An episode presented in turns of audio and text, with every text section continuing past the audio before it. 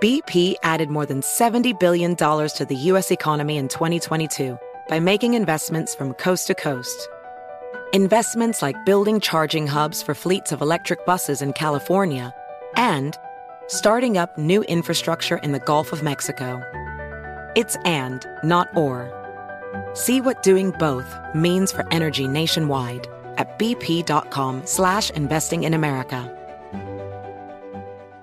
Discover BetMGM, the betting app sports fans in the capital region turn to for nonstop action all winter long. Take the excitement of football, basketball, and hockey to the next level with same-game parlays, exclusive signature bets, odds boost promos, and much more. Plus, now you can sign in, place bets, and manage your cash balance under the same BetMGM account in D C, Maryland, and Virginia. With the same username and password throughout the D M V, it's never been easier to play with the king of sportsbooks. Download the BetMGM app today. BetMGM is an authorized gaming partner of the N B A and an official sports betting partner of the N H L. BetMGM and GameSense remind you to play responsibly and offer resources to help you make appropriate choices. Please gamble responsibly. Bet M G M dot com for terms and conditions. Must be twenty-one years of age or older to wager. Washington, D C only. Please gamble responsibly. Gambling problem? Call one eight hundred gambler. You know, Pure Talk believes in American values and that free should mean exactly that. Free. Switch to Pure Talk today and you'll get a free Samsung five G smartphone.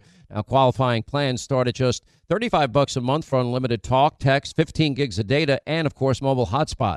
Just go to puretalk.com slash Sean and claim your eligibility for free, your brand-new Samsung five G smartphone. Again, it's puretalk.com slash Sean, S E A N, and switch to my cell phone company, Pure Talk.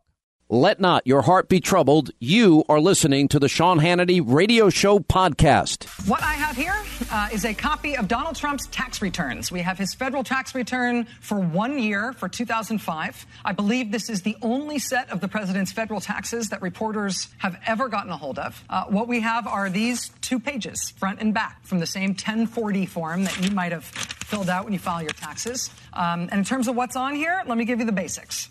Um, aside from the numbers being large, uh, these pages are straightforward.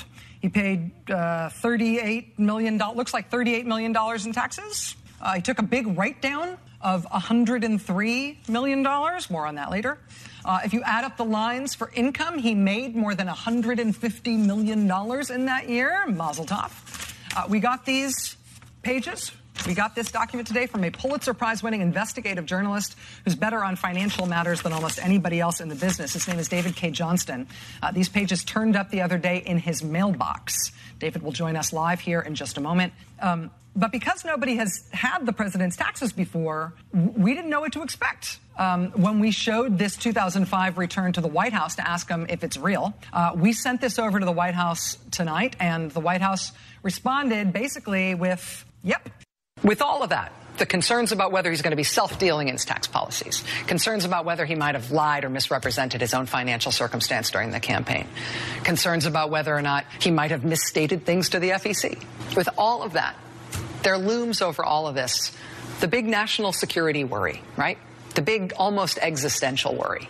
The greater concern, the worry that this president may be financially beholden to an individual, to an institution, to a country.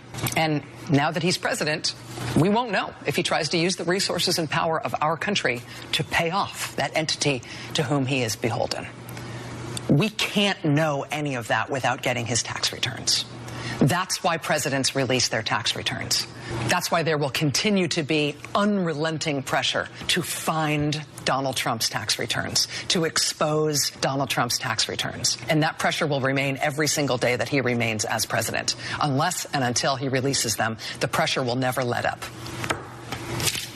And that's why somebody has decided to leak a portion of his two thousand five tax return, which is how and why we got it tonight. And I am sure it is only the start, but it's a start. And our little piece of it, we just got it. We'll go through it next. Breaking news now. Here's Sean Hannity. All right, the big takeaway from our top story today, journalism is dead. And we have an information crisis in America that is so deep and so profound. And this is only the latest example. this epic fail by N B C News last night and this morning. They found Donald Trump's taxes from oh five, and he paid thirty-eight million dollars, and he paid more in terms of a tax rate than did the corporate parent company of N B C, and he paid more than the Obamas by a long shot, and he paid more percentage-wise than Bernie, more percentage-wise than the Obamas, more percentage-wise than did Mitt Romney. We'll get to that in a second. Also, the latest on this debacle rollout of what is now becoming a civil war with regards to health care. And, of course, the deep state, no evidence whatsoever that the Russians and the Donald Trump campaign colluded and tried to overthrow an election or throw it Donald Trump's way. None. And it keeps getting reported as what's happened last night. Look, I, there's a part of me that just was bursting out laughing. About seven thirty-ish last night, Rachel Maddow tweets out, "We've got Donald Trump's taxes." Lawrence O'Donnell follows up. He's like, "This is what we've been waiting for." I'm like, okay, what's going on? I text a few people that I know. I start getting to the bottom of it. I never watched this network, but I turned it in, tuned it in last night, and I don't think I laughed any harder than I have in ten years because there was zero there there. I mean, nothing. I mean, you know, so what we have, and this is this goes to the heart of what I have been trying to communicate here. This is a real, clear, present danger to our democratic republic. We have a freely elected president, and we have a news media that lies with with absolutely no qualms whatsoever daily. We've got a deep state. We've got shadow government holdovers, Obama holdovers, you know, basically saboteurs breaking the law almost daily to weekly, all in an effort to undermine and delegitimize the newly elected president. And that's what N B C News did last night. And I called it what it is. This is now a political jihad against the Trump administration and the same people that collaborated and colluded with Hillary Clinton and couldn't believe that Donald Trump could win. And then when it happened, they've gone into a deep state of, of shock and denial. And now they're trying to overthrow a president that you elected. Now this, and I got to tell you, this is also a new low. Bill Binney was on this program. We've been telling you about privacy issues. This could be the end of privacy as we now know it in America. And that should concern every one of you.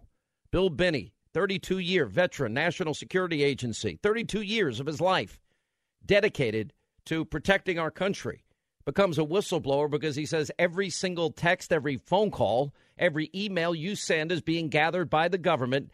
They have these meta storage centers in places like Utah and elsewhere around the country, and they hold on to your information and can literally find it in a matter of minutes.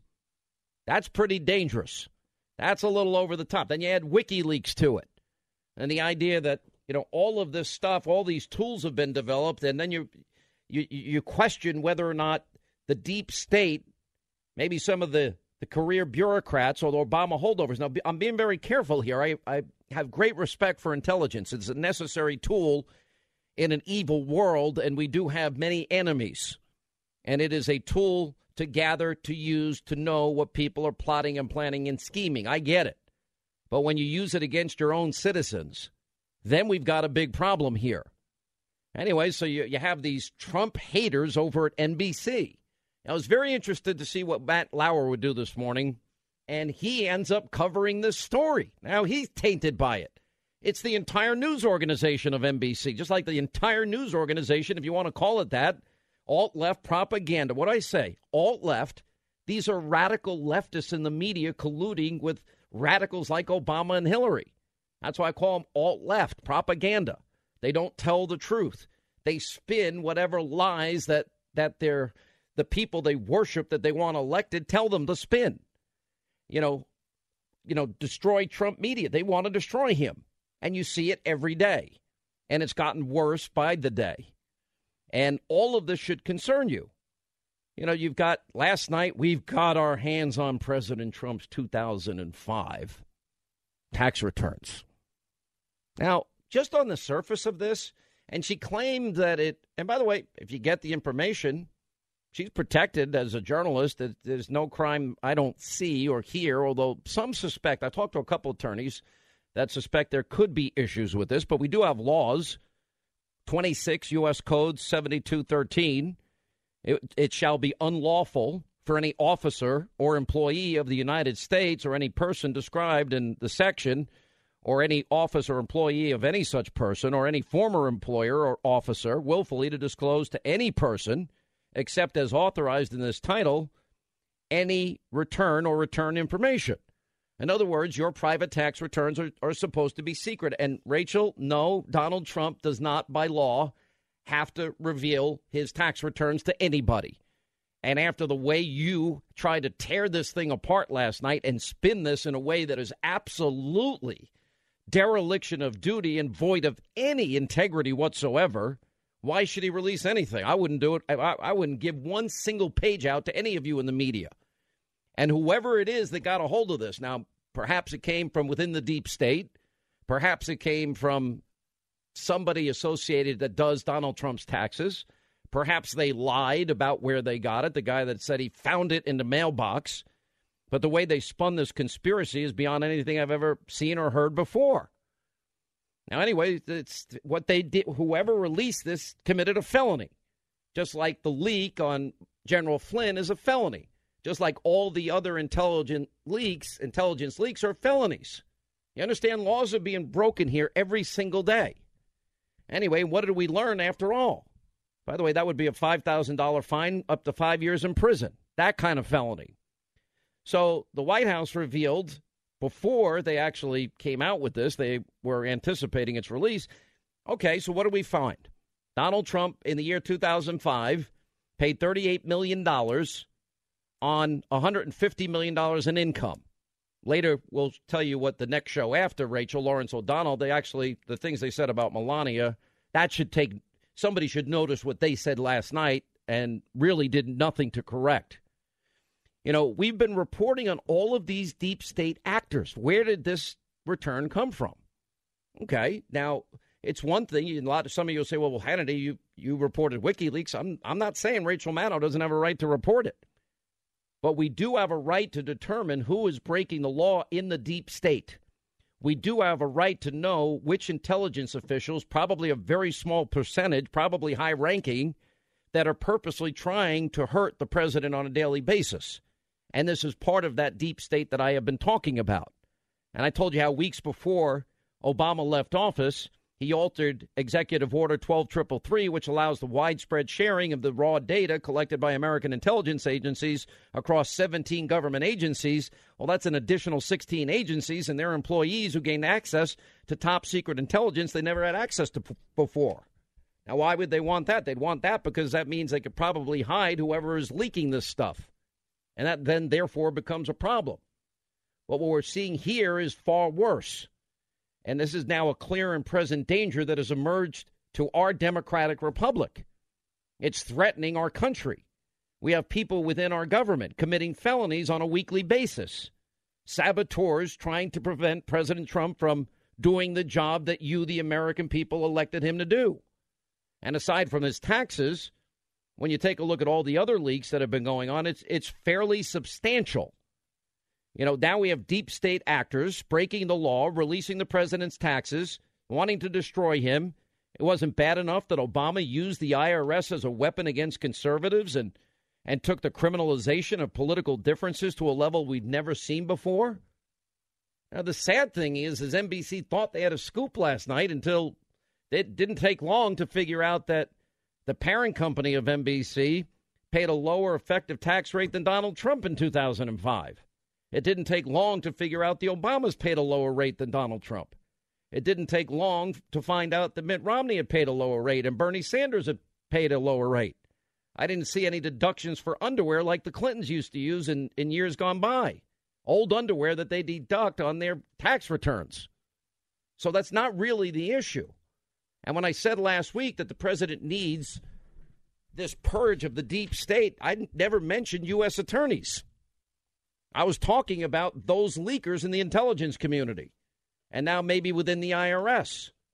And as I said, these leaders of the propaganda destroy Trump media, they'll do anything at this point to take down this president. That's a problem. And I've given you so many examples of this. Right, we're going to continue this. Our other top stories today, the latest on this disastrous rollout in the Republican civil war over health care and much more, and no evidence at all of any collusion with Russia. Wait till I tell you the Russia connection they tried to spin last night on this tax story. Still waiting to fly out all those libs who promised to leave if Trump were elected. The jet is ready. This is the Sean Hannity Show. Prices are for base buildings only. Do not include windows, doors, or accessories. Warning, don't let your business get left behind in what is likely to be the biggest economic boom in recent history. If you need to build to grow your business, call General Steel today. Steel prices are expected to rise, but you can still lock in your price on a General Steel building if you call now. For example, a forty by sixty foot building is still less than twenty-five thousand dollars. Even an eighty by one hundred fifty foot building is under ninety-nine thousand dollars. Imagine twelve thousand square feet for under ninety-nine thousand dollars. This building is designed for your needs, no wasted space. And you get the General's quality and fifty year structural warranty at a price you can afford. You can still save as much as half the cost and time of conventional construction by calling General Steel today. As much as half. So don't let rising steel prices put your project out of reach and stop you from making your company great. Call now. eight seven seven, eight one, STEEL. It's not too late. Call eight seven seven, eight one, STEEL. That's eight seven seven, eight one seven, eight three three five.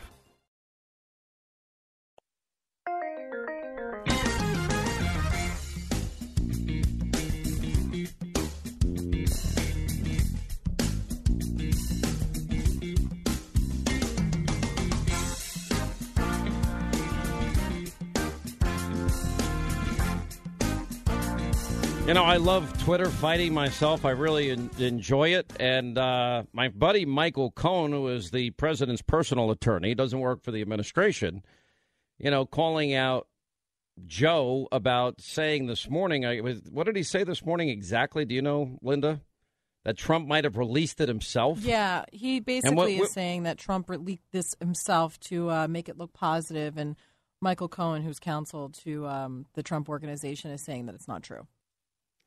You know, I, I don't even know what to say. Was he going to go after liberal? I mean, he's so jumped the shark now. He's so out of it at this point that um, it's it's borderline pathological. You know, one moment he's kissing up to Trump and, and kissing his ass. And I know because I talked to Trump once about it. And then the next moment he's like schizophrenic. He wants to keep his job on uh, on that N B C network of his. It is the single worst television show I've ever seen in my life. It is god awful. And I, I don't even know what to say. You know, Fox kills it. C N N kills that show. I mean, I'm like, why does it? And they create this perception that people watch. I've never seen a show in all my years in cable, now twenty-one years at the Fox News Channel. I've never seen a single show that gets such horrible ratings as his that literally nobody watches. Well, the important people watch it. That's their argument. The important people watch it. That's our excuse for not getting a mass audience. Um, well, it would actually be better if everybody that you can possibly get watches your show. Ratings and revenue usually dictate whether or not you keep your job. If if if that was the case for him, he would have been long gone. You know, I'm going to tell you what the little secret is, and I know this for a fact. Joe, liberal Joe, thinks he's presidential material. Liberal Joe thinks, well, Donald Trump won, I can win. Liberal Joe imagines himself in the Oval Office. Liberal Joe does not have the temperament to be a president, a congressman, for reasons we will disclose at some point, or not even a dog catcher. Liberal Joe, I mean, there's just so much out there about this guy. I I, I have such, such self-restraint. All right, we'll get back to our top story, story on the other side of this. All right, twenty-five now till the top of the hour. All right, epic, uh, C, capital F A I L. All right, sorry. Just taking, hey, Liberal Joe, you kissed at Barack Obama's ass enough. Do you still lie and say you're conservative? Are you proud of M- at N B C News and the epic fail? last night. Blah, blah, blah. Perfect. I have zero characters left. Bing, tweet. All right. Uh, you know what I love about Twitter, Linda? I just love it. I just, I think it's like the most fun you can have, you know, fighting these idiots and not wasting any really great airtime. So I see Michael Cohen is all over Liberal Joe. Liberal Joe, is he proud of what N B C News did last night? You know, that's how desperate he wants a job. He's had to compromise every principle he's ever had. And now he has to, okay, well, Donald Trump paid a higher rate of taxes in, in two thousand five than Obama did. By the way, if you actually look at the numbers, I just got this earlier today in my email. Um, Donald Trump this one year may have actually paid more taxes than the Obamas paid their entire lives.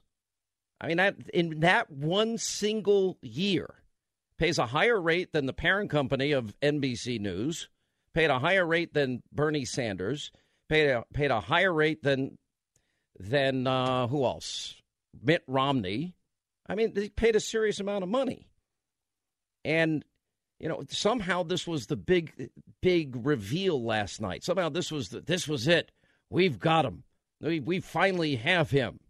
I have some interesting data points here. Okay, so this is what I got. The Obama total federal taxes paid from two thousand to twenty fifteen, six million one hundred seventy-nine thousand six hundred fifty-nine. They paid, what, eighteen point eight or six percent in twenty fifteen alone. And I'm thinking, okay, Donald Trump in one year paid more than the Obamas paid their entire life. And he paid a higher percentage in this big year of two thousand five than the Obamas paid in twenty fifteen. And really, we're going to get lectured. You see, liberals, I've always told you, they're generous only with other people's money. And the reason Joe won't go after his parent company is because Joe wants a job. Joe acts like he's all tough and courageous, but Joe wants his job. And Joe knows that it was an epic fail last night, an overhyped, overhyped news development by a conspiracy network that has lost all credibility. So if you really want to get to the end of this, let's set the record straight. N B C is not a news network. It's an Obama deep state propaganda television network. End of sentence. You know, look, I mean, this this got so out of control last night. This is what they would have you believe, which I found probably the most humorous aspect of this. So N B C didn't discover it on their own. They were going to bring on a guest that found the tax returns. They just showed up in their mailbox, which then leaves the morning show host over at N B C suggesting Donald Trump probably put him there himself. It's not that far-fetched, you know. Michael Cohen, Donald Trump's personal attorney, is in a Twitter war right now. I'm just offering him a little bit of support out there because he's right. Where's your evidence? Where's your proof? Just like there's no evidence, no proof about Russia. That's why I keep saying journalism is dead and we have an information crisis in the country. They lie to you with regularity, and it's all of these news networks. Nobody paid attention to the collusion that went on during the campaign, the collaboration that went on during the campaign, because they all supported Hillary Clinton. Nobody dealt with the, the deep, radical, ideological indoctrination of Obama except me and a couple of others before he got elected in two thousand eight. There's Joe on the on the White House lawn broadcasting his show during the Obama administration. Trust me, I had no such invitation for good reason, because I was doing what nobody else seemingly at N B C had the courage to do, or a lot of other people in the media. And it's not about me, but you got to understand, this is how they spun this thing. Like, we've got it. We, this is what we've been waiting for, they're tweeting out. Okay, so I tune in. What do they got? Well, we got his two pages of his tax return from two thousand five. And and Donald Trump paid th- oh, thirty-eight million dollars in taxes. And, and, and oh, then we quickly found out it was a higher rate than the parent company of N B C News. But Donald Trump, you see, in two thousand five in Palm Beach owned an expensive property that he paid forty million dollars for, and he more than doubled his money. And then therefore, because the Russians knew something none of us knew, and certainly nobody at N B C knew, even on October the eighth of twenty sixteen, and that is that Donald Trump was going to be elected president because they colluded, of course, with the Trump campaign, because that's what you hear on this network every single day and night. And because Donald Trump made a a profit, and he sold the property to a Russian oligarch, somehow that then it created an, a situation where Donald Trump was somehow beholden to the Russians because he sold this property in two thousand five, and the Russians knew that he was going to be president come twenty seventeen and elected in twenty sixteen. That's that's the crap they're trying to tell you last night. I mean, I got to be honest. I tweeted out at one point last night. I said, oh, this is pretty amazing. I agree with Anderson Cooper and Van Jones, because even they see through this crap and this this big hype. You know, I was watching my friend Geraldo. He was on with Melissa Francis on Fox earlier today, and I've known Geraldo. He's one of, he's the nicest person, human being you're ever going to meet in your life. He really is, and he's one of the few journalists that have had a, has had a fifty-year career in New York. I mean, it's amazing, his career. All right, but one of the point, one of the projects that he he was engaged in, Al Capone's vote, they were comparing it to that. There's no there there, and he has a great sense of humor. He's laughing about it. And and just that's just the type of guy he said. The serious side of this is, okay, we now have another deep state leak. We now have another attempt to undermine and delegitimize the president. And, you know, nobody seemed to care over at N B C News when the I R S was targeting conservative and Tea Party groups. They didn't seem to care when President Obama, he said it twenty-five times, he didn't have the constitutional authority through executive action to undo immigration laws, and then he did it anyway. I didn't see them complaining about him not listening to what his own interpretation of what the Constitution enables him to do as the president or the executive branch of, of government. You can't just bypass the legislative branch of government. We have checks and balances, co-equal branches. They didn't seem to care. Now, it, you know, if it wasn't so absolutely bizarrely conspiratorial and laughable, you know, I couldn't watch it with a straight face. It was, I don't think you can make an S N L skit that's even better than this. You know, trying to piece together that he sold the property in two thousand five to a Russian oligarch, and he and they knew that Trump was going to be president, but N B C News had no idea he was going to be president. And if you don't believe me, go back and watch the coverage. We showed it last night on T V. They were stunned, like most of the media, and it was a funeral on the set at N B C when they had to project that Donald Trump will be the forty-fifth president of the United States of America. They couldn't believe it. I wonder if the the Andy Lack, who runs that place over there, I wonder if he ever sold the property. I wonder if he ever made a profit in two thousand five. What are they going to now, you know, what's tonight's big story? They're going to, and a big N B C News investigation questioning whether or not the moon landing occurred. They're going to investigate the J F K assassination. They've got new information. They're going to investigate Abraham Lincoln's assassination. So the Russians knew in two thousand five Trump would be president in twenty sixteen, yet N B C News didn't think that was possible the night of the election.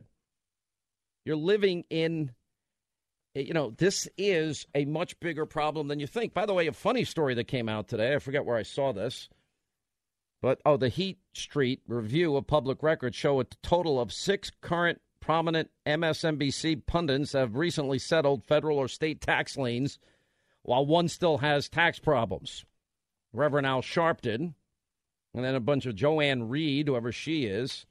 Uh, I guess, let's see, Chris Matthews apparently had a little problem with his taxes, and some other people that I, Torre had a problem with his taxes. I don't know if he still works there. I have no idea, but it's um, really, we're going to go after Donald Trump. Donald Trump should never release his taxes. If this is the way the media is going to treat it, why should he? Why? Because he's been successful? Because he made a profit? Profit's a bad word in the mind of a liberal. Not a bad word in my lexicon. It's actually a good thing if you buy property. It's your biggest, most people's biggest investments. You know, and by the way, this Trump tax return story, it discredited the New York Times bombshell. And maybe maybe the president needs to send N B C a thank you note, because the Daily Caller points out October first, the New York Times had a headline that Donald Trump tax records show he could have avoided taxes for nearly two decades. Oopsie daisy. He paid thirty-eight million dollars. Are they going to retract that in the New York Times tomorrow morning? I tend to doubt it. Even the Washington Post recognizes this was a disaster last night. They're Their headline was, the two thousand five Donald Trump tax return is a nothing burger. British intelligence, by the way, is denying that they wiretapped Trump. I'm sure I'll take them at their word. Who knows what anybody's involved with in terms of investigations these days. But this obsession, you know, I go back to Sarah Carter and John Solomon. And what are we finding? There's no, there has been no evidence of any collusion. And their reporting says that even though law enforcement, that there was a FISA warrant looking into any Russian interference into the into the election and any ancillary search into the Trump servers, found nothing. And the same thing with the other warrant that apparently was put out. And nobody in intelligence and nobody in law enforcement will put this to bed.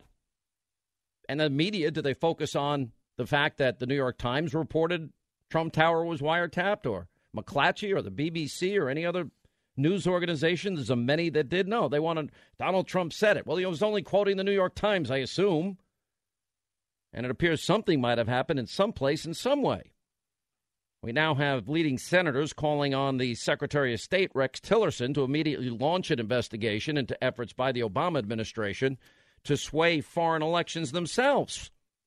Well, finally, somebody's picking up what I have pointed out, that, in fact, taxpayer dollars were used by the Obama administration, all in an effort to try and unseat the sitting prime minister of, of what was supposed to be our closest ally, who Obama betrayed over and over again, Israel, and Prime Minister Netanyahu.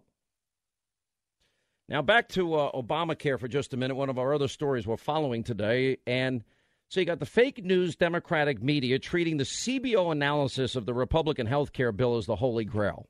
I'm going to get into at the top of the next hour what a horrific rollout. What a it looks like the gang that can't shoot straight.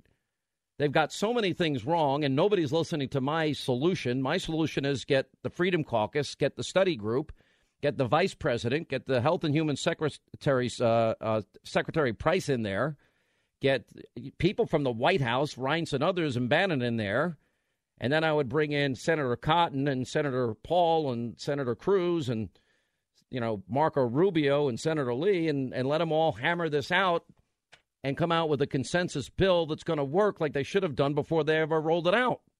And if this fails, they will have done such a disservice to the president. And because the rollout was so bad, now the president's wasting all his time on on fixing the mess that the legislative branch created by not having an answer, a consensus bill, in eight years of, of talking about it. Good God, it's so it's so ridiculous to me. Anyway, so they talk about the C B O numbers being right. Well, if you look what they wrote about Obamacare, you know, the C B O said the Affordable Care Act would trim the deficit. The reverse happened. It said twenty-four million people would be enrolled in the exchanges by now. Well, they blew it by about eleven million. Well, actually, the total is below eleven million. They totally, by they're off by by more than half. Less than half of what they predicted happened. Despite the dismal enrollment numbers, the C B O is projecting the exchanges to cover nineteen million people still by twenty twenty if nothing changes. In fact, enrollment leveled off last year. At best, you'd have eleven million. So they'd be off again. More likely the pro- program is in, as the Aetna C E O says, a death spiral. So now the C B O is insisting the repeal of the individual mandate is going to drive eighteen million people to drop their coverage. Well, that's because they're not mandated anymore, number one, and they have no clue how many people will look for new solutions for health care, like Doctor Umbehr of Wichita, Kansas, and Atlas M D, which is why I keep saying to Republicans, get your act together and, and get the bill that you're supposed to have that that fosters and creates competition and free market capitalism, because if you do that, then the people are going to buy the plans at the best price that offer the, the best amount of care. And many people will move to catastrophic policies that, that give them maybe one checkup a year, or they'll go to a cooperative for fifty bucks a month and they can have unlimited care like in Wichita. Sean Hannity.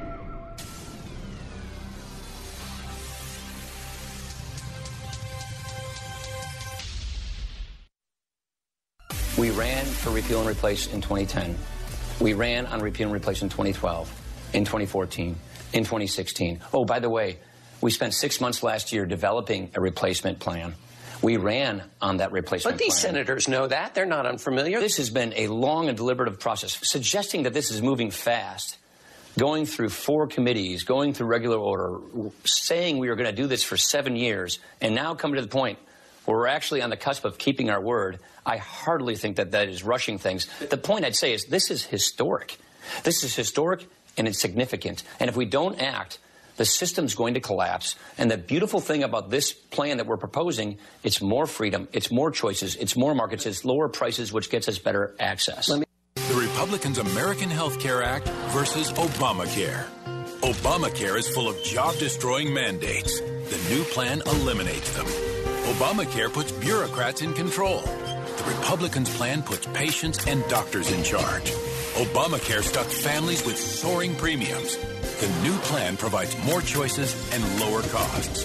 Repeal and replace Obamacare. Tell Congressman Labrador to vote with President Trump. If the Affordable Care Act, if Obamacare is repealed, we are looking at hundreds of thousands of people who got Medicaid extension losing that. And how many of those folks will die? How many of those folks will lose the opioid treatment that they now have? It is a lot. I don't know exactly, but it is a whole lot. But what really bothers me is that when you look at the Republican bill, it should not be seen as a health care bill, because throwing millions of people off of health care is not health care legislation. What it should be seen as is a huge tax break for the wealthiest people in this country. All right, there you hear the ongoing, well, intramural battle, discussion, debate over what I say should have been handled behind closed doors before any rollout. Now, the ad part of what you just heard was these are the ads that are now being run in the districts of, for example, some of the Freedom Caucus members as a means of pressuring them and putting political pressure on them to support the Ryan bill without any significant amendments or changes. Anyway, Daniel Horowitz, senior editor of Conservative Review, has been all over this now for weeks, and we've been following his writings. And Chris Jacobs is a senior healthcare policy analyst at the Texas Public Policy Foundation and the founder of Juniper Research Group. And uh, welcome both of you to the uh, program. Appreciate it. Great to be back with you, Sean. Thanks, Sean. Daniel, let me start with you. Let's start with the political attacks on those that want this to be more free market reform, those that are concerned about remaining taxes, and those that are concerned about a new entitlement. You know, this is an unbelievable tactic we first saw with the Gang of Eight bill, where you had Mark Zuckerberg funding these so-called conservative groups to put out ads touting amnesty as border security in conservative districts. They know what conservatives want to hear. They know our talking points and our policies are better than theirs. The problem is, They uh, dishonestly run their policies as our policies. So they're doing the same thing here. The American Action Network is uh, very closely aligned with leadership, with Ryan and Boehner staffers, a lot of never-Trumpers. These individuals, uh, they got their single biggest uh, check over the last number of years from Big Pharma. Big Pharma supported Hillary Clinton. Now, why would they support Hillary Clinton um, if they're a, a, a healthcare group? Well, it's obviously because they wanted the status quo, and this is exactly what the G O P plan does. It keeps most of Obamacare and ensures a perpetual need for bailouts. So this is extremely dis- dishonest that they're running these ads uh, passively, aggressively against conservatives. You know, they're also saying it's not happening, but I've had congressmen like Mark Meadows send me the ads that are running in his district. So, in fact, they are running. Where's the money coming from? No, absolutely. That that's the problem. They're coming from the big industries. It's hard to tell where this exact check came from because, you know, it takes a little while to document this. But in general, they've gotten a lot of money from Big Pharma, and that's really what this is, and it cuts to the core of what's happening. The existing business interests want the status quo, albeit with more subsidies and more bailouts. They don't want a free market. They don't want more choice and competition where startups could come and revolutionize and do to them what Uber did to, to taxis or what, you know, Amazon did or Southwest Airlines did. That's the vision we need to chart forward, and we're not going to do it until we cut the lobbyists loose. Chris Jacobs, what's your take on the bill? And when you have all of these conservative groups, and I've been mentioning them mentioning them almost every day, the Cato Institute, Heritage Action, Americans for Prosperity, Freedom Works, Club for Growth. Then you have conservative groups, conservatives in the study committee, conservatives in the Freedom Caucus. And then you have conservative slash libertarian senators like Rand and Ted and, and Lee and Senator Cotton and, and Marco Rubio. It's problematic. Sure. And, and we actually have a list on our website, texas policy dot com, comparing the House Republican plan to Obamacare. It, the House Republican plan keeps the Obamacare subsidies for at least two years. In fact, it, it expands them. It keeps virtually all of the benefit mandates that are driving up premiums, and it keeps the Medicaid expansion. Rather than repealing all of the, the benefit mandates requiring uh, a sixty-year-old male to purchase return, maternity coverage, repealing those mandates would actually lower premiums. But this bill doesn't do that. Instead, the bill creates a one hundred billion dollars slush fund, bailout fund to to give to health insurers to, in theory, uh, lo- lower premiums that way. Well, well, subsidizing higher costs, that's that's the Obamacare way, throwing taxpayer money at a problem created by government regulation. That's not the way to lower costs. The way to lower costs is to remove the mandates and actually lower the underlying health care costs. So, in other words, if you're giving money to the health insurers, you're not having a free market and you have all these government subsidies. Now, there is there are two real challenges. Let's put these on the table for the Republicans, regardless of any bill that they're going to pass, and that's how they pass it. I mean, you've got obstructionists in the Democratic Party. None of them are going to support any bill that the Republicans are putting forward, none of them. So they they they go they have to use the reconciliation process, but or else just get rid of the filibuster altogether, which I guess they could do, which is called the nuclear option. And we know Harry Reid did it on on on certain appointments and judges and so on and so forth. But so assuming they have to use reconciliation, I get the process is different and it has to be attached to a budget bill. All right, fair enough. I understand what they're saying about a, a, a three-step process here by the time they actually get it to where they want it to be. That's a problem. The other problem is they're claiming, well, they've got moderates in the House and they're complaining about what the Freedom Caucus is saying, although we're not hearing from them at all. They haven't complained once that I've heard. Sure, I, and, and I think there there are legitimate strengths with the reconciliation process, but frankly, some of the provisions in the House bill may not make it through the Senate reconciliation process with the parliamentarian. The pro-life protections in the new entitlement, the new tax credit, they are quite possibly going to get stripped out in, in, in the Senate process under, under the Senate parliamentary rules. Some of the eligibility verification provisions preventing illegal immigrants from receiving these tax credits, they could get stripped out in the Senate under the parliamentary rules. It is much easier to repeal the insurance regulation under the Senate's parliamentary rules that they are budgetary in nature. It's much easier to repeal them than to create new programs like this new entitlement tax credit that, that we're talking about in, in the bill. So the House leadership strategy from a procedural standpoint just doesn't make sense. And your take on that, Chris? No, I mean, Sean, the, the, the I'm sorry, Daniel, is, Daniel. Yeah, yeah, if you put together everything leadership has been saying, depending on who is doing the talking and what audience they're talking to, I've discovered four different narratives.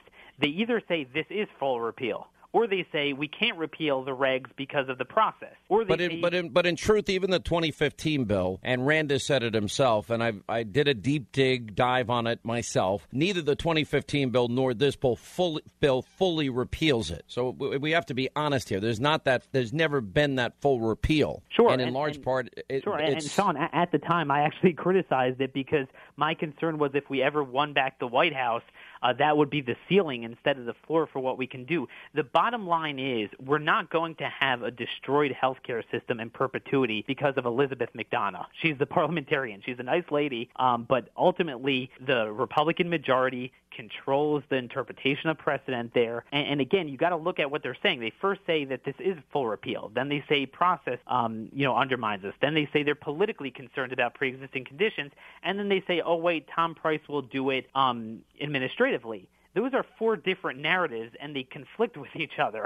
They can't all be true, and in my view, each one of them is, is, is not true. The reality is, since twenty twelve, Republicans have been very scared to talk about getting rid of the insurance coverage mandates. But if you're not going to get rid of them, you will not bring down prices, and that's what C B O at its core said earlier this week. Let me ask, Chris, if, if you can answer this question. Can the Republicans get in a room? Do you see a possibility that all of these conservative libertarian think tanks, that all of these different factions that are so adamantly against this bill, do you think they can hammer out a deal that is is going to be the best we can get, that will improve health care, lower costs, uh, create the competition that is so necessary to drive down costs and increase better coverage? Do you think it can get done, or is this something that is going to be an impossible task and they're, they're going to try and strong-arm everybody and intimidate them? Well, I, I sure hope so. I, I, I was privileged enough to, to, to go to the White House on, on Friday and, and meet with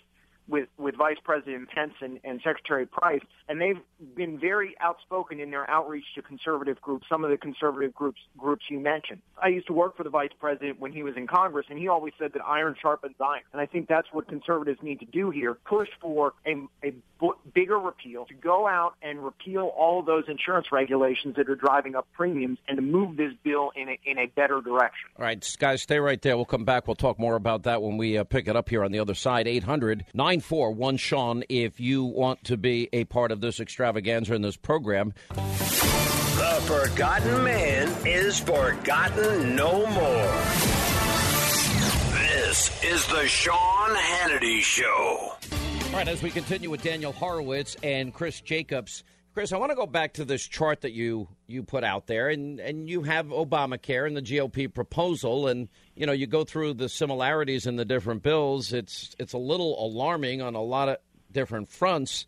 Um, when you discussed this with Vice President Pence, who's a pretty conservative guy, what did he say? Well, I, I think the Vice President was very open to amending the bill and, and making it a, a, a more conservative um, piece of legislation. We we certainly were outspoken. In fact, I wore a, my red tape cufflinks. This is literal government, old government red tape, to the, the meeting at the White House to signify that, that we have a concern about all of these regulations and how they're driving up premiums. And I think conservative groups in, in general want to say, rather than preemptively surrendering to an unelected Senate parliamentarian, let's have that debate. Let's put these these repeal of these Obamacare regulations in the House bill, and let's have the debate about doing taking steps to reduce premiums and give American people relief. Well, I think that's the thing. How do you answer Daniel Horowitz? Because we can predict everything that any liberal is going to say on any topic because they haven't changed their talking points in thirty years. Republicans want grandma to die. They'll they'll make ads, granny in a wheelchair, Paul Ryan, Ryan throwing her off a cliff. Republicans want children to die. Now, at some point, we've got to realize that when somebody is shot or somebody gets hit by a car or somebody has a heart attack and they don't have any insurance at all, they're, they're going to walk into a hospital and they're going to be taken care of. What do you think the best answer is to deal with that? Sure. I mean, the, the enduring lesson of Obamacare is that, and this is the reality before our eyes, is that you can't regulate and subsidize your way into solvency. Granny is dying right now. There was a terrible story of a cancer patient in eastern Tennessee that can't get coverage now because despite all the subsidies, because of the regs, eastern Tennessee does not have any insurers left. thirty percent of the counties have one insurer. That's a monopoly. We're all born to hate monopolies. No, let's just, we all agree Obamacare is collapsing of its but, own weight. But I'm asking, you know, for the Republicans, because this is problematic, because they now have to go to the country. And, you know, the media, they're colluding with the Democrats, and they're going to they'll, they'll find every person that says that they died or a family member died because of the Republicans. How do you fix that? How do you deal with those patients that decide not to have insurance and have nothing, but we're not going to turn them away because they're having a heart attack? So the first thing is you got to make insurance great again. You got to make the individual market great again. And that starts with getting rid of the regulations. There's no shortcut. Uh, you have to isolate and minimize the problem. So it's a matter of more competition, getting rid of the antitrust exemption for insurance, um, having startups come in. It's a matter of portability. Obviously, cross-state lines has become universal among Republicans. That's an area of agreement. Tax equity between the employer market and the individual market, and then cost consciousness. So people will then want to buy insurance when they're young, just like a life insurance plan. They could hold it forever, and that isolates and minimizes the problem. But I do think we made a mistake because we stopped litigating the case against the status quo. we do have to remind people that under the status quo, even the people with the lavish subsidies will not benefit because, like Eastern Tennessee, half the rest of the country will not have any insurers left. All right. Great answer, I think, by both of you. And uh, really good answer, Daniel. Appreciate it. eight hundred nine four one Sean, our toll-free telephone number. You want to be a part of the program. We'll take a quick break. At the bottom of this half hour, we'll check in briefly with the governor of Mississippi who's going to drop by. And we also have at the top of the hour what I guess anybody could just say the single biggest fraud on television un- literally unfolding before our eyes last night on N B C News. And we'll tell you about that. eight hundred nine four one Sean, your call's coming up as well as we continue.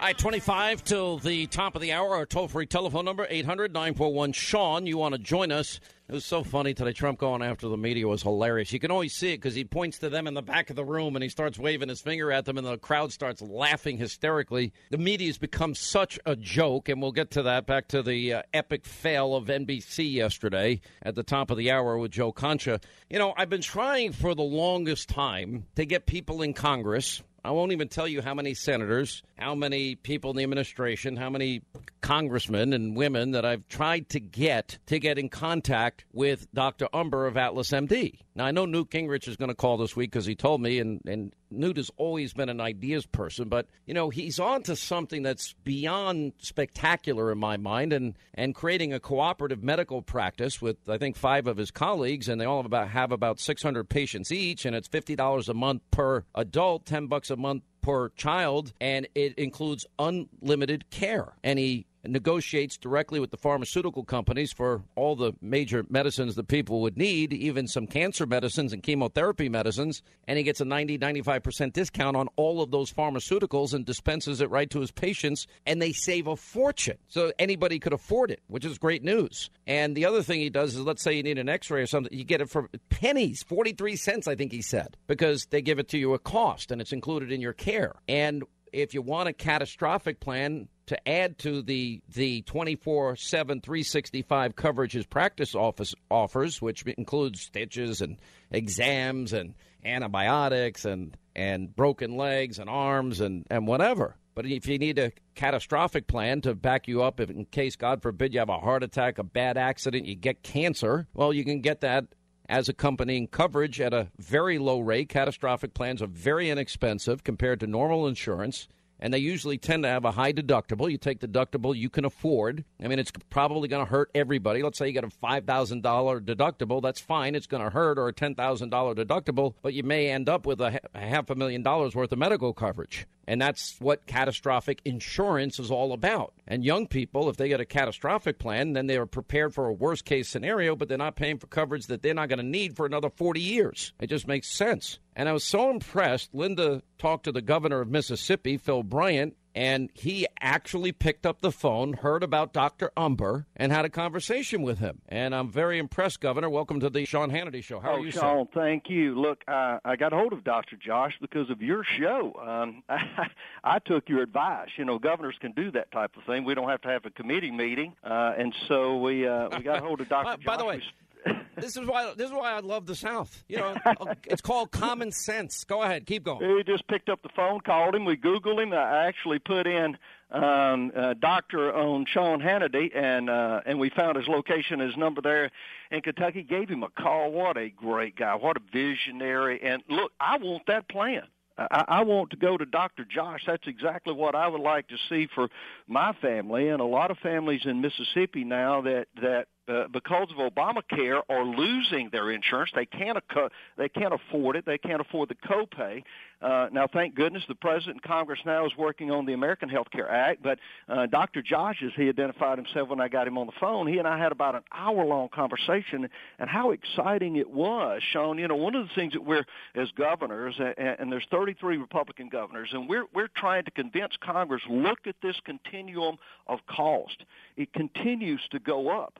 Uh, and, and so we're going to have to deal with the cost of health care no matter what plan is passed, no matter what plan we put on the president's desk. That's one of the most important things. And, and Doctor Josh has a plan that I think can be replicated uh, across, and I hope to do so here in Mississippi, that can provide affordable primary health care, direct primary health care It is an exciting thing for us as we look at changing Medicaid for all the better. You know, Governor, I, I never have had in my life any interest in politics, but those that govern well are worth their weight and then some in gold because they're serving the people. Elected officials are supposed to be public servants. So, you know, the fact that you took your own initiative and said, wait a minute, this sounds like a good idea. I might be able to duplicate this in my state of Mississippi and help the people of Mississippi get great coverage, great care at a lower price and, and help save lives is impressive to me. Now, I'm guessing that if I was a If I'm a governor like you and, and you had the initiative to spend an hour on the phone because you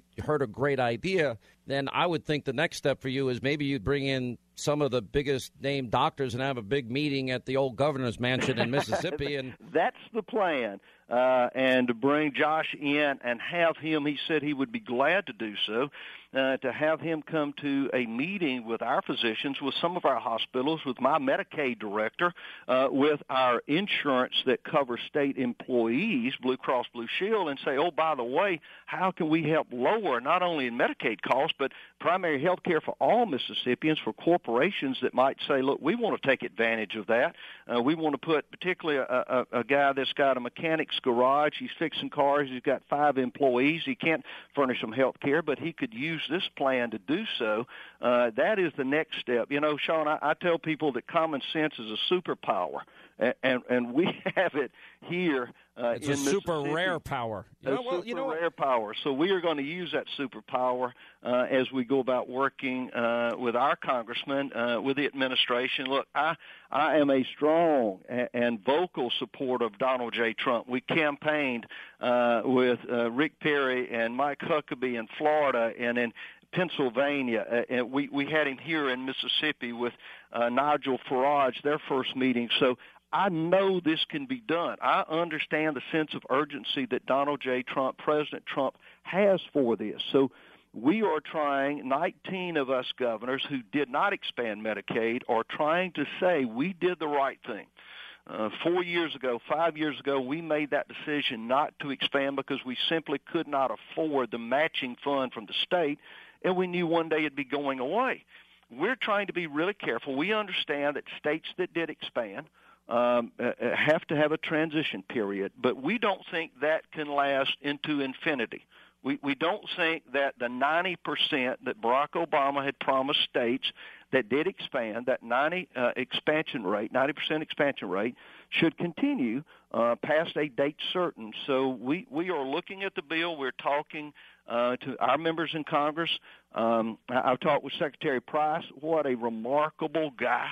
Uh, look, the, the openness and flexibility for – I talked to the Secretary yesterday, and he said, look, if you want workforce training as mandatory, if you want that, send that waiver in. If you want co-pays, send that waiver in, and we'll review it and hopefully approve it. Uh, it it's a new world. It is a remarkable opportunity for innovation for the aged, the infirm, the blind, the people that desperately will need Medicaid now and will need it into the future. So I'm encouraged, but look, Republicans have got to hold together. We we have got to work for this president, this vice president, and, and, and, and for this bill to get it to where we all can say, yes, I am for it, I am supporting it, and that's That's my mission now as a governor and one of nineteen uh, Republican governors that are trying to get this bill uh, to where it should be. Do you, like me, are you disappointed that the Republicans rolled out this bill knowing every major conservative and libertarian think tank was against it, knowing the Freedom Caucus was against it, knowing that guys like Rand Paul, Ted Cruz, Senator Tom Cotton uh, from uh, a neighboring state, Arkansas, and Marco Rubio Mark were against Meadows. it. Michael, yeah. Well, yeah, the Freedom Caucus guys, they were all against it, and they rolled it out anyway.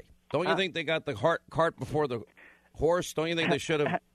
Absolutely. You know, uh, Sean, when I was lieutenant governor, and now as governor, when I go into my Republican-controlled House and Senate, I still have differences. Look, it, they, they, they, there are strong personalities among members of the Mississippi legislature, lieutenant governor, speaker, even with a Republican majority. But but if I if we are moving an initiative forward, uh, I am working with my leadership. I am reaching out to conservative organizations. Look, the liberals will not vote for me. I, I'm fairly convinced by now I'm not going to get a lot of liberal Democrats, and we have them here in Mississippi as well.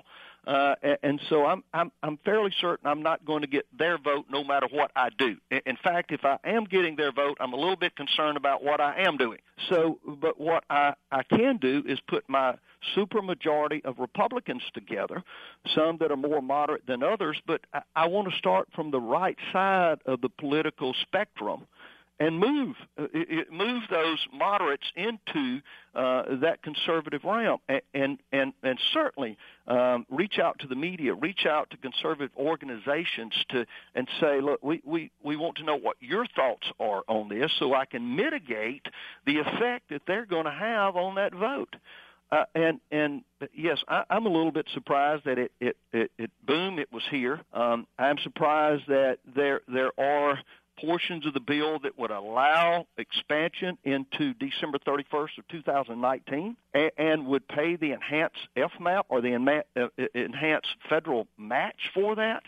Um, that that's surprising to me, uh, that this would encourage encourage expansion of states that did not expand and encourage further expansion in states that already have. So, yeah, that that's surprising. It, but, but look, Uh, th- this, as we say, is like making sausage. If you want to, you know, if you like sausage or laws, don't watch either one of them being made. Uh, so this process is going to continue. Uh, let the bill live another day. Let's pass it out of the House. Can I, do, can I just make? Can we make a promo out of that? If you like sausage or laws, you know, you don't want to see them being made. It's, by the way, I've seen sausages being made. I know what it's like, and, and I still like them. By the way, I do you know, too. We love them. You know, I'll tell you what's impressive, Governor. I'm going to tell you what's impressive about you, and what I like about talking to you is, I, my whole life, Governor, have had a sense of urgency that everything needs to get done. I'm on radio and T V. Guess what? The light goes on. I've got to go. It's time to move. And you have that urgency. And the other thing I want to I want to give you a, a big shout out for is your willingness to think anew and think out of the box. And you know what? The people of the great state of Mississippi, sir, uh, are very fortunate to have somebody with that passion, that urgency, and that that thinking style, because that's how you solve problems and make your state better for all of its citizens. I got to run here, but I want to just thank you for John, all of thank that. Thank you so much. It's, and believe me, with your help, um, and with, with giving the real news, the real information out there, we're going to get this bill done and get it on President Trump's desk. Thank you for what you do. Come see us.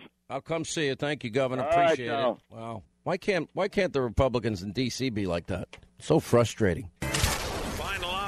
Roundup is next. You do not want to miss it. And stay tuned for the final hour free-for-all on the Sean Hannity Show.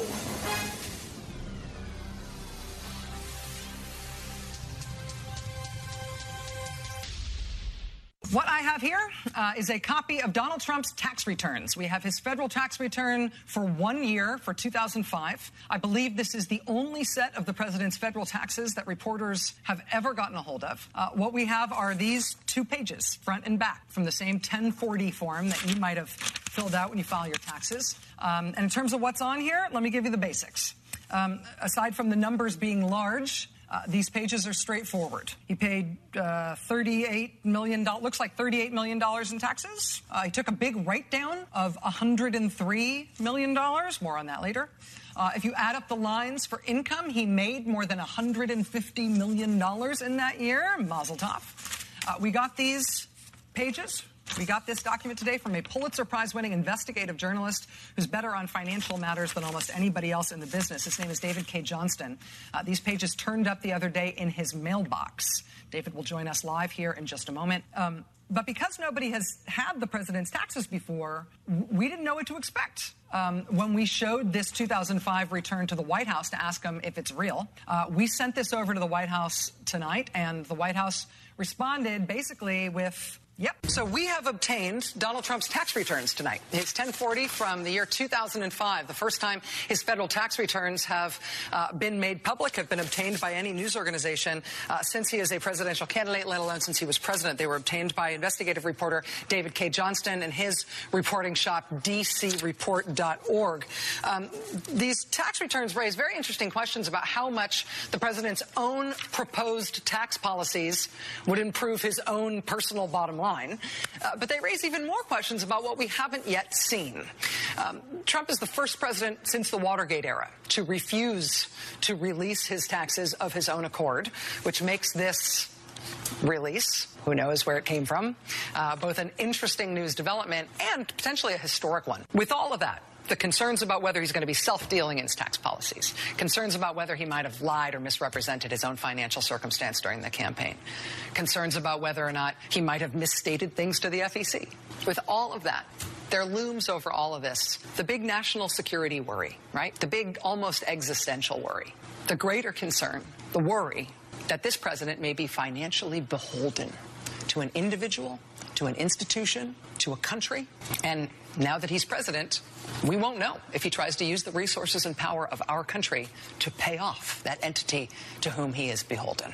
We can't know any of that without getting his tax returns. That's why presidents release their tax returns. That's why there will continue to be unrelenting pressure to find Donald Trump's tax returns, to expose Donald Trump's tax returns. And that pressure will remain every single day that he remains as president. Unless and until he releases them, the pressure will never let up. And that's why somebody has decided to leak a portion of his two thousand five tax return, which is how and why we got it tonight. And I am sure it is only the start, but it's a start. And our little piece of it, we just got it.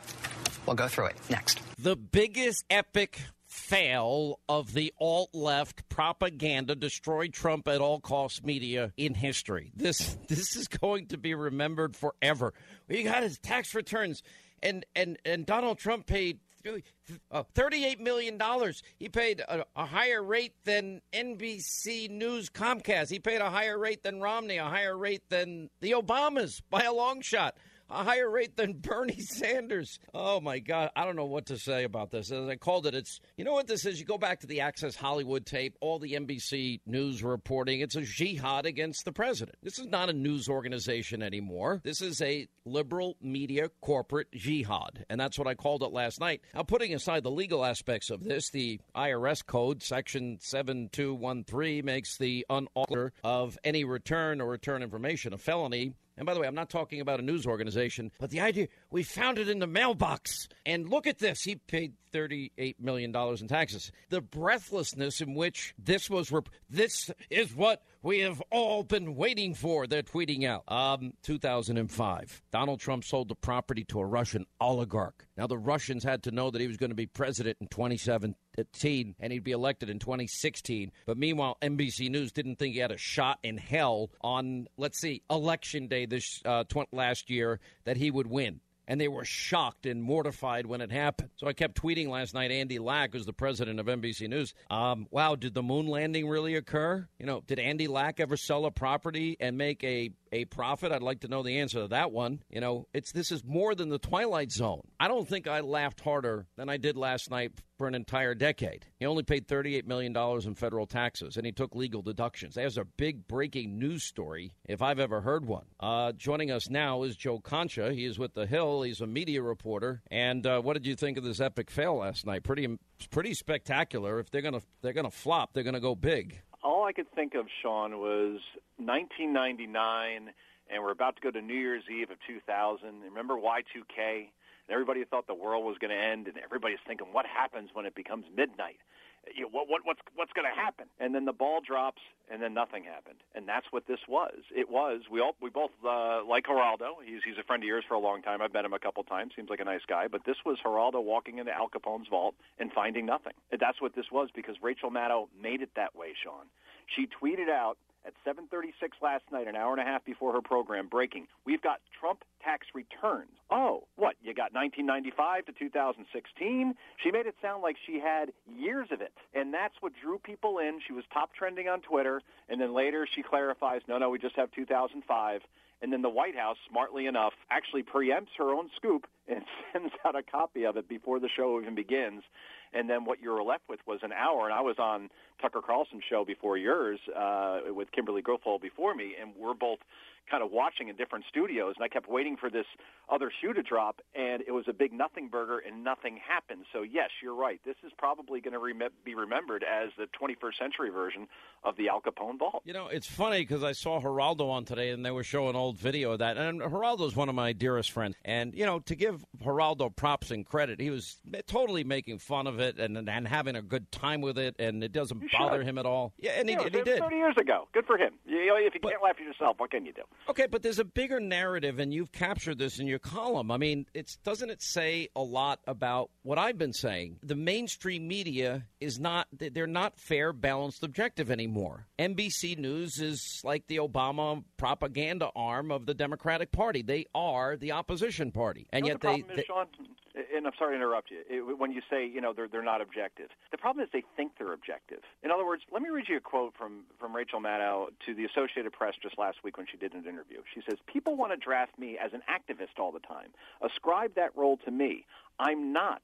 The role I know I'm not is that I stopped doing that in order – it's not quite English, but the the reason I know I'm not is that I stopped doing that in order to be the person who explained the news and delivered the news instead. It's a very clear line to me." In other words, she's actually portraying herself as a news anchor, somebody free of agenda, free of partisanship, and anybody who watches that show, any Democrat will tell you that that obviously is not the case. So somehow she believes that she's objective.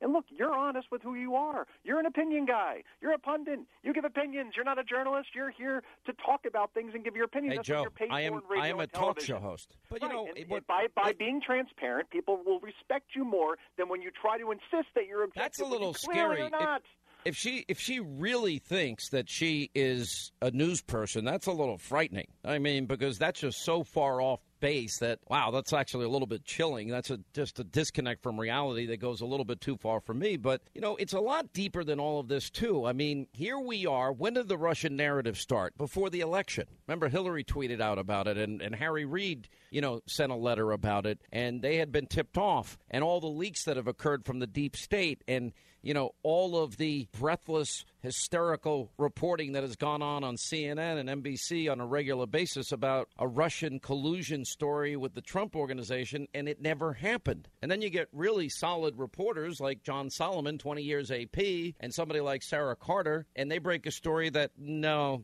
the uh, law enforcement looked into it. There are actually two warrants looking into the whole Russian story, and no, no evidence at all, as James Clapper had said, the National Director of Intelligence, that the Russians impacted our election. None. And yet the they thing. still Clapper keep going that. with it. Yeah, Clapper said that on national television. He says, "I have seen no collusion between the Trump campaign and the Russians." And and, and that story got ignored almost. I couldn't believe it.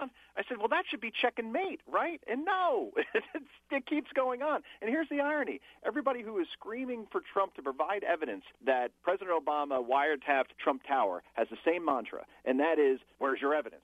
Show us your evidence. Why don't you have evidence? Okay, well, I well, I've got evidence. How about the New York media, Times? Where is the evidence around Russia? Show me the evidence. Not that Flynn had a conversation or Sessions had a conversation, as senators do. Show me a dot that connects me from Trump to Russia and affecting the election, and I cannot find it, and I want to see evidence around that, or else the story has to go away. Well, I think Trump could actually cite the New York Times, January nineteenth or twentieth, whatever the date was, when they used the word wiretap, as the B B C did, as uh, McClatchy did, and as many others in cable even reported. You know, so th- they were the ones that were saying wiretap. Now, it, it has come to my attention, and if you look, do a deep, d- deep dig into what Solomon and Carter are reporting, I actually think what they have found is fascinating, and I keep asking them, is anybody else besides me asking you about what you're reporting, considering you've got credentials as news people going back decades? And they say no, because it defeats their narrative. All right, hang on one sec. We'll take a break. We'll come back. We'll continue with Joe Concha here. Uh... Are you ready to get out of the media spin room? Well, you've come to the right place. This is the Sean Hannity Show.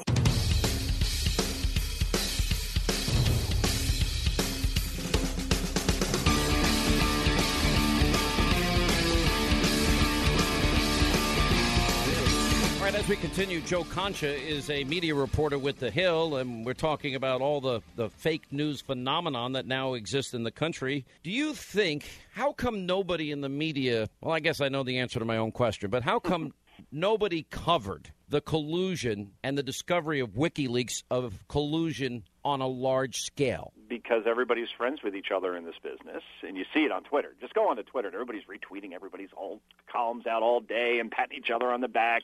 So when it was time to call out a Glenn Thrush, who passed on on several occasions stories in advance, in other words, advance approval to the Clinton campaign, and then he gets hired by the New York Times, actually gets a promotion from Politico. Uh, well, no one wants to do that because everybody thinks Glenn's a swell guy and he hosts a podcast, and I want to make sure I can get an opportunity to go on there. Or John Harwood with C N B C. Or you could go on Donna Brazile. She's, all I kept hearing was, she's the nicest person. She is, I agree. But she did pass along debate questions to a presidential candidate, not once but twice. And everybody's afraid to call everybody out because it's like, boy, I don't want to throw my friend under the bus. And I'm sorry, you got to be like a doctor in these situations. Take emotion out of it and just take care of the patient. Do your job. That's it. Uh, and no, that's you're why saying something on. That's really, you're saying something profound because I see this on Twitter. I mean, all the media reporters all retweet themselves all day, and all the, the supposed reporter reporters, they want the media reporters to cover how great they are, so they retweet each other. And these are the same people in the swamp that go drink and, and hook up with each other on a regular basis. And it's like you're the only, you're like an island out there, Joe. You're you're on your own. You call them out, and they hate your guts for it. And I'm actually a fairly, you know, easy guy to get along with, and I'm in a softball league, and I play the beer pong and all that. But, you know, there's a scene in Die Hard two. By the way, I'll kill you in, I'll kill you in beer pong. I'm great at beer pong. That I will take you up on. And you will, you uh, will you, not be standing at the end of the night. Well, that's usually the case, whether I'm winning or losing, but I, I, I hear what you're saying. Yeah. But there's a scene in Die Hard two where John McClane's about to throw off a, a guy from a plane, and, and the bad guy says, "It's a shame I have to kill you, McClane. I was starting to like you." And McClane says, "I got enough friends," and then kicks him in the face, and he ends up in the propeller. That's me. I got enough friends. Outside of this business, I don't need to be liked. I just want to do my job. And if I if I do get along with some people, fine, but I'm still going to call you out on it. You screw up, Hannity, I'm, I'm on it. Trust me. Uh, I think, you're already, but, but, I think but, you've already done that, by the way, over the years at some points. I have an archive, and people can see that. Uh, but I try to be fair, and I, I don't try to be cynical. Well, you know, listen, like I seem are. to be a favorite target of a number of these people, and, and it just amuses me because I'm like you. I don't give a flying rip what any of these people think. I don't, you know, I keep saying everybody in news, cable news, is lazy, overpaid, rigidly ideological, and they're phonies, and they don't do their job. And, you know, I say that, and then people write, that means you're overpaid. And I'm like, yeah, I plead guilty. I admit it, but I'm not going to give it back. Um, and I think the, the the difference is, is I feel that I'm more honest with my audience. And I honestly believe in my heart of hearts, Joe, that I take it as my mission every day. I really don't like America's precipitous decline, and I'm really hoping that we can reverse it. I believe conservatism is the answer. I try to explain it to the best of my ability. Now, part of being a talk show host, sometimes I do do straight interviews with, like, the Prime Minister of Israel, or or maybe Musharraf when I interviewed him, or, God forbid, you know, before her death, Benazir Bhutto. Yeah, I'll do a straight interview with some people, even some politicians sometimes. But then we'll do debate segments. Then we'll do segments where I'm trying to make my point and, and prove my point, and I, I do opening monologues that, that try to get there. But I'm honest. They say they're objective. They're not. Yeah, just be transparent to who you are, that's all. You're an opinion person, say you are. You're an anchor, then be an anchor, and don't be like Jorge Ramos, who just won a Walter Cronkite Award, by the way, uh, for two thousand seventeen. By the way, did you, who else Who else got that award? Everyone was a liberal. Uh, uh, Katie Turg got it from M S N B C, Jake Tapper got it from C N N, and uh, Reliable Sources, a uh, media affairs show on C N N with Brian Stelter. That, they all uh, won as well, so uh, take with that as you will. But let me let me say uh, one, one thing. You mean Jeff Zucker's stenographer, that guy. I, I've, that, that is your characterization. Well, by the way, it is... It is, it is it is the biggest joke on the face of these the earth. There's no four people that are the opposite of Walter Cronkite, for crying out loud. Uh, it, it's it's an award that I, I, I don't know what to say. I mean, I, I really focused on Ramos in, in a column earlier this this week, and you can't be an activist and say then you're an anchor for Univision at the same time. You you have to change your LinkedIn page and say, now I'm the opinion guy, or, oh, I'm going to go out and go on marches and be a protester or an activist. But you can't then still sit there and, and present news as fact when it's your opinion. That, that's such a problem, and the fact that we're honoring that behavior is, is unsettling. Remember, Ramos said last year that neutrality is not an option when it comes to covering Donald Trump. That is the opposite of everything they teach in journalism school. But let me give you one more point before you have to go. Yeah, I, don't, I actually don't have time. I have to go. Uh, oh, Joe, great segment. All right. He got cut off. You know what? Now he's going to write a nasty column about me. I can see it coming. All right, Joe Concha with The Hill. Thank you.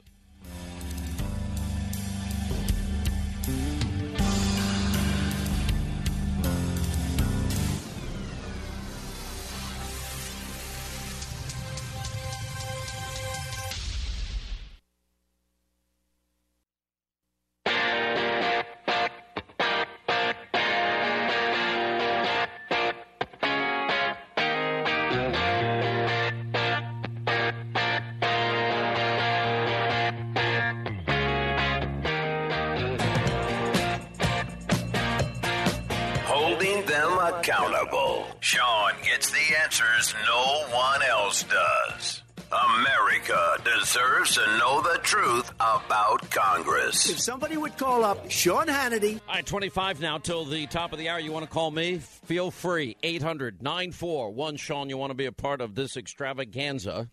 And uh, let's get to our busy phones. Uh, we've not had enough time for calls lately. So much out there in the news.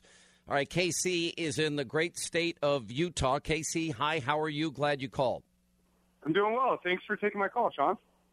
Thank you for calling. We appreciate it. What's happening? Um, so I'm glad that the fight for the new health care bill is out in the open uh, so we can get public comment early. Uh, I'm glad we're not doing the whole wait to pass it before you can read it. However, the bill is still, I mean, it's garbage. The way it sits yeah, right now, it, it really is nothing special. And if anything, it, it's just as bad in different ways as Obamacare. It's, listen, it's beyond disappointing to me. And, you know, it's it's what's frustrating to me more than anything else is, you know, we've got to ask ourselves a question here. And to me, there is absolutely no excuse at all whatsoever that after eight years of talking and preaching and, and promising that they weren't ready for this moment. And they knew the moment was coming since November the ninth. I agree. And, what as, as a true conservative and as an entire, now that we have a majority House and a majority Senate, and every single one of those people ran on repealing and replacing Obamacare as one of their main platforms, and not a single one of them had a plan ready over eight years, is infuriating to me. Well, that's not, that part is not true. There were nine different plans out there. They had some similarities. They all had the health savings accounts, and they all had a different approach to it. You know, one of the things that the president said the other day is, is something I really agree with, and that is these new paradigms, these new models can emerge, and, and hence I repeat myself, and I go back to Atlas M D and Doctor Josh Umbehr and the fact that his practice has been duplicated all around the country successfully, and that's, you know, you have twenty-four seven medical care, and it's it's just a great, great model, fifty bucks a month for an adult, ten bucks a month for kids.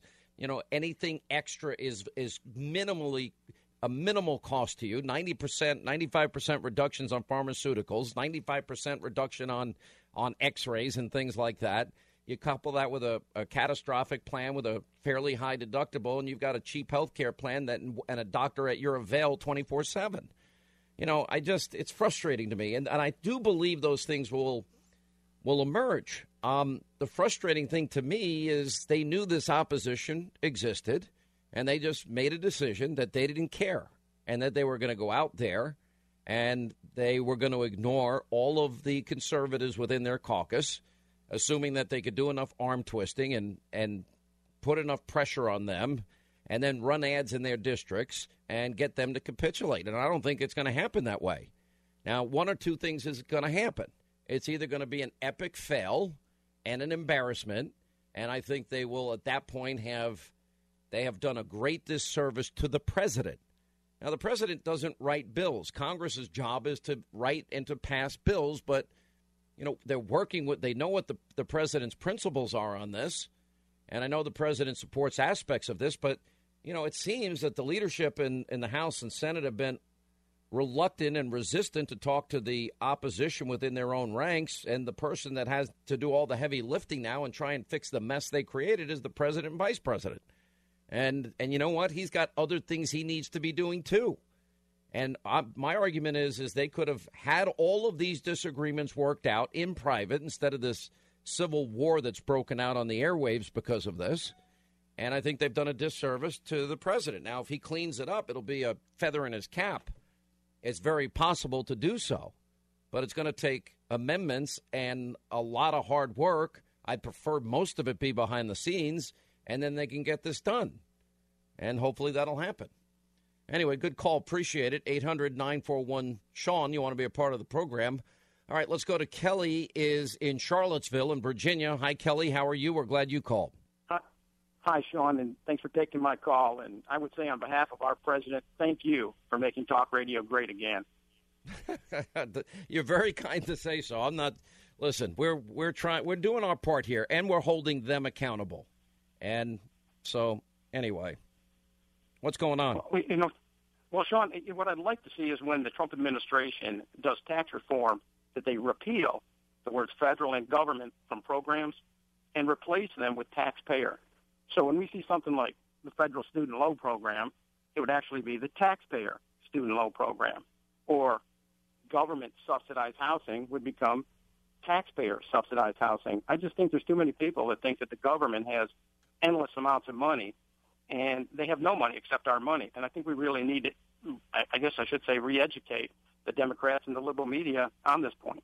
Listen, the president is doing some amazing and fundamental, basic and necessary things as it relates to limiting the size and scope and influence of, of government. One is the hiring freeze. Two is they're going to pare down the federal workforce. Three is we're going to cut by over fifty percent the money that we're giving to the United Nations. Four is he's going through every single cabinet position, every single bureaucracy, and he's willing to, to have significant, real, dramatic cuts to limit the size, scope, and influence of government. Add to that getting rid of regulations. If we can ever get to this tax bill, which I think is priority one right after we get finished with Obamacare, uh, repeal, replace, then, you know, it, things are going to be moving in the right direction. And that's what's so frustrating. You know, imagine if the president would have been able to come out. They had hammered out all their differences behind the scenes. It's no bill is going to be perfect. No, no one congressman or senator is going to get everything they want. But if they built a consensus that would work for the American people, drive down costs, increase competition, create incentives for for new paradigms to emerge, like in Wichita, Kansas, then we'd all be better off, and it would have been an immediate win. Now they, they are at risk of having this not pass because of their stubbornness. And at that point, it, it becomes an epic fail, and it will be an embarrassment they have created for the president. But it's really an embarrassment for themselves. And it's sad that the president now is wasting all of his time now trying to fix this mess. I don't blame him. He's not in charge of the legislative branch of government. He's in charge of the executive branch. And they knew this opposition existed. We telegraphed it for weeks before they released it. I told a lot of people behind the scenes what existed. So this was not a surprise to them. Anyway, let's get to our phones. Thank you, Kelly. Appreciate it. As we say hi, Jill, Silver City, North Carolina. Jill, how are you? Glad you called. I'm glad, I'm sorry. I'm glad I got through. Um, Sean, I just wanted to say, I hear so many people say, can we have, can we have them make a plan, and they have to use the plan that they are asking us to use. It has to be that way. For them to do, it has to be that way. And if they don't get that, then honestly, they've learned nothing about the mood of the American people, because the American people are sick of those games. They would, they would make the dog food taste a lot better if they made, if they had to eat it. The dog food. So we're getting dog food for health care. You know, I, I'm going to tell you something that I do in my life. I, I, look, I have, I think, two health care plans. I'll be honest. I don't really like to go to the doctor, okay? I've been blessed with pretty good health, knock on wood, my whole life. Um, some of my best friends are doctors. I just happen to be fortunate, and, and people that I really, really deeply and profoundly admire. You know, every one of them I know of instances, and I sit in fascination if we, you know, go out to lunch or dinner and, and we talk, and I ask them about how work is going and tell me interesting cases you have. All of them have saved people's lives because of their skill, their education, their hard work, their dedication. They've all saved people's lives. Fathers are on this earth raising their children because of the great work that they do. Now, it, so what, what's amazing in, in this whole process, they are really, really good people. But I am so sick and tired of dealing with the health care companies. Now, I use mm-hmm. it for my family. I basically call my buddy and I say, all right, well, he really traps me is what happens in reality. You know, I'll go and we'll be hanging out and he'll stop by his office on a Saturday and drag me up there and, and give me an echocardiogram, an E K G, make me run on the stress test thing and and check my blood pressure and do all that stuff and take my blood while I'm there. And I don't know if he uses my insurance. I have no idea. And I just find ways myself to pay back his kindness to a friend. Does that make sense? Yeah. So, you know, if it was three o'clock in the morning and I couldn't get out of bed, he'd come see me. But most people don't have that. But these cooperatives that I keep talking about, they're available at a price that ninety percent of people can afford. I think most people can afford fifty bucks a month as an adult for unlimited health care. In other words, that, that's what we call the concierge service in medicine. And that's why I have been pushing this so hard, because that's what I would want. I want, I want, when I call my doctor friend, I want him to pick up the phone and, and tell me I'm going to live. I want my doctor friend to say, oh, no problem, I'll come on by now. And I have that at a friendship, but they, the, the cooperatives that they built around the country are there on a business model that works and doctors that are dedicated to helping their patients. Now, the reason I think it works is most people, do you, look, do you, how many times a year do you go, Jill, to a doctor? Um, probably four. Four, okay, four times a year. You know what? Let's say the average person goes four times a year, or the average guy like me goes once every two years, and it's only because my doctor makes me go. So I, I, unless something happens, even though you have unlimited care in a cooperative, you're not going to spend your day at the doctor unless you're a hypochondriac. And then they'll right. probably give you happy pills for that. So you know what? It, it works because most people don't go when they stub their toe. You know, I, I recently, well, recently meaning a couple of years ago, I had purchased a really, really good knife that I carry. I carry a blade. And it's it's just the perfect, right within the law in New York, which I believe is, what, four inches or four and a half inches, I forget. And so, anyway, you're not allowed to have a switchblade, so I'm really working at trying to break it in. So I can, if I ever needed it, I'd be able to pull it out, okay? So, dopey me. You know, wasn't paying attention, and I dropped it on my leg, and it re- went down like four inches. I still didn't go to the doctor. I just I just had my son come in and, and had him get me a bunch of Band-Aids, and I put a butterfly stitch up there myself. And I could, that's how much I have a disdain for wanting to go to the doctor. Does that make sense? Well, you did the suck-it-up Band-Aid move. Yeah, exactly. Well, are you married? Do you have a boyfriend or something? Oh, I'm married, yes, with children. Okay. And how many times do you have to tell your husband to go to the doctor every three years? Well, yeah, right. Um, he doesn't want to go, right? The, the typical guy doesn't want to go to the doctor. Well, yeah, right. Yeah, I mean, and women well, are I do, far more... Well, I do in- have another idea. I do have another idea. We could okay. take the federal money. We could take the federal money that we need to take away from the sanctuary cities that have no common sense anymore. Right. And we could use that money to try to maybe fix some of this. Right. Well, look, I think there's a lot of a lot of answer solutions out there. The Freedom Caucus, Rand Paul, all these guys have good ideas.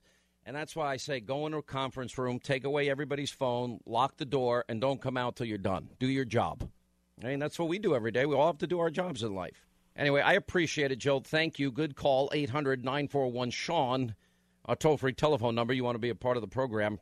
You know, I, I will tell you that The the beauty of the free market, which is what we as conservatives believe in, and there's there are ways to help the poor, the indigent, the elderly, the sick that don't have the means to take care of themselves. We're not going to let people die on the street. We never did before. The, the the beauty of the free market is those companies want your business. They want your dollars. They want your money. And the way they're going to get it is to offer you a better plan at a lower price. And then you tell your friends, and then you tell your relatives, and then you tell everybody what a great doctor and what a great plan you have. And then it grows exponentially. That's the beauty of and the upside of a free market. It's going to take years for it actually to take root and and and show the, the benefits that we're talking about, though.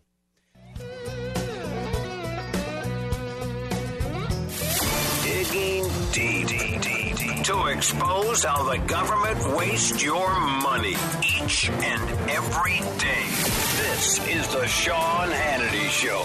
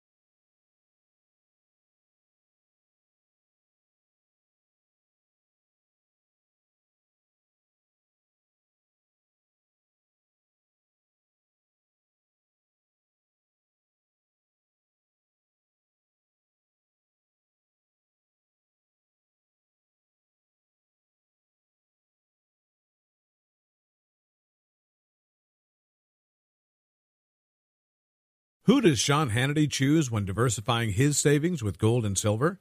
None other than the top-rated precious metals company, Goldco. Goldco is a seven-time Inc five thousand winner with thousands of five-star reviews, and they've helped tens of thousands of Americans place over two billion dollars in gold and silver.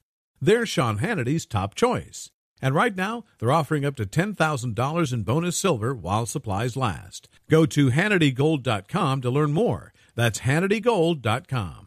Born from the tragedy of nine eleven oh one, the Tunnel to Towers Foundation, they made a promise to ensure that we never forget. And since then, they have been committed to supporting America's heroes and their families.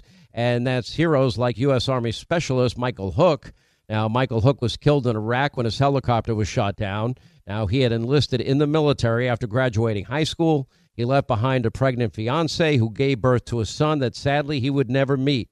And thanks to the generosity of listeners like you, Tunnel to Towers was able to pay off their mortgage on their family home, and that relieved the financial burden and brought that family stability. This is what they do every day. They help Gold Star and fallen first responder families, as well as our nation's catastrophically injured heroes, and they also help homeless veterans. We hope you'll join all of us here at Team Hannity and commit to eleven bucks a month. You do it by going to their website, the letter T, the number two, the letter T dot org, the letter T, the number two, the letter T dot org for the Tunnel to Towers Foundation. You know, Pure Talk believes in American values and that free should mean exactly that, free. Switch to Pure Talk today and you'll get a free Samsung five G smartphone. Now, qualifying plans start at just thirty-five bucks a month for unlimited talk, text, fifteen gigs of data, and, of course, mobile hotspot. Just go to pure talk dot com slash Sean and claim your eligibility for free, your brand-new Samsung five G smartphone. Again, it's pure talk dot com slash Sean, S E A N, and switch to my cell phone company, Pure Talk.